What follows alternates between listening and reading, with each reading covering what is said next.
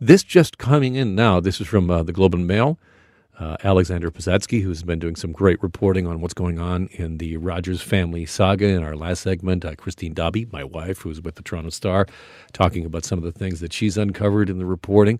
Uh, this is just out now. Brad Shaw, the chief executive of Shaw Communications, which uh, by the way, the Shaw family owns a controlling interest, has the controlling interest in Corus, which is the company that owns this radio station.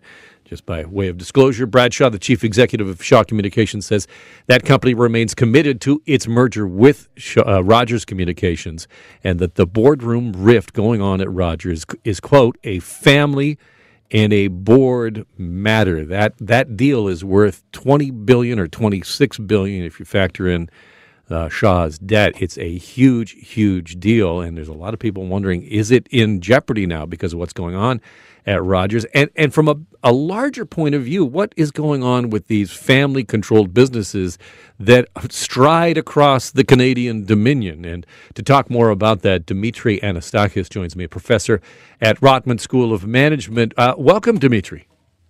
Great to be here, Alan. Uh, can you just give me your headline, your your your uh, top line reaction to what's going on at Rogers? Well, you know, I got to say, it's kind of bonkers. And if anybody thinks the Canadian business is boring, they haven't been paying attention because you've got uh, not just a boardroom drama, but you've got uh, almost a soap opera level type of family feud going on here that includes uh, pocket dialing disclosures, uh, fights amongst families, and, you know, one of Canada's uh, wealthiest, most powerful a clan that runs a telecommunications empire that is uh, in a lot of people's lives uh, going at it hammer and tongs and uh, uh ratcheting it up. It's really kind of fascinating to watch and uh, has a lot of implications for how uh, business is run in Canada and how telecommunications may be run in the future with the Shaw deal. Tell me about the implications that you see for business. Well, uh, you know, one of the first things that you think about is, I mean, in, in, the, in the scope of the immediate family and uh, the business of Rogers, you've got a situation where Edward uh, Edward uh, Rogers is really not just doubling down, but tripling down in his effort to kind of assert his vision over the company. Uh, his willingness to try to oust the CEO in the middle of uh, this huge deal is pretty extraordinary. I, I got to say, it kind of uh, calls into question a little bit of his judgment. Why now? Why is Edwards so committed to doing this? Why is he committed now to getting rid of the independent directors? Uh, it's it's a pretty interesting dynamic. But uh, if you step back and you think about as uh, the question of family businesses, you've got a situation here that is not unusual in Canada, where you've got a family that controls this entity through a special class of voting shares and then there's all kinds of people in the public uh, who own uh, shares who don't have any real say.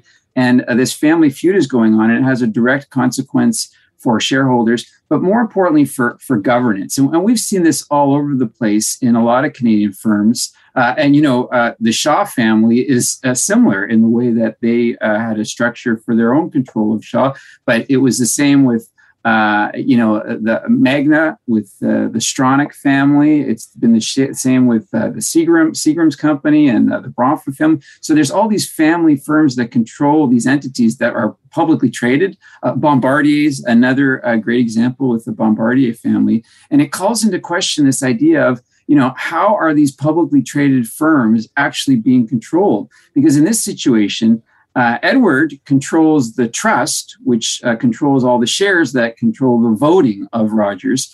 Uh, but he just got kicked out of being chair of the board of Rogers, but now he's trying to reassert himself.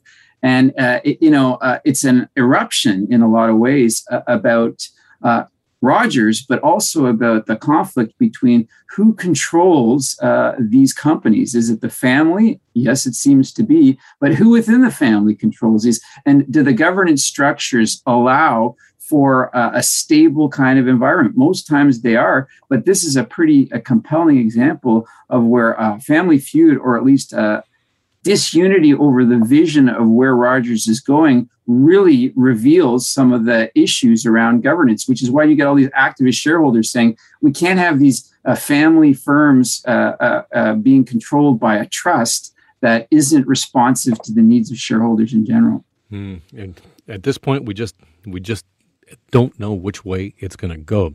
Dimitry, thank you so much for your time and your perspective today. Very much appreciated. My pleasure. Great to talk to you. That is uh, Dr. Dimitry Anastakis, who is a professor at Rotman School of Management, and talking about the reality of Canadian business, which is family owned with A and B class shares, where the family runs it, and the rest of us, the peons, can invest and just sit on the sideline. And at this point, we don't know will Edward Rogers be successful in putting his own people on the board and installing his own CEO, or will his mother and his sisters prevail and push him to the side? It is the juiciest story going on in Canada right now, and it bears watching. And folks, it's not done yet.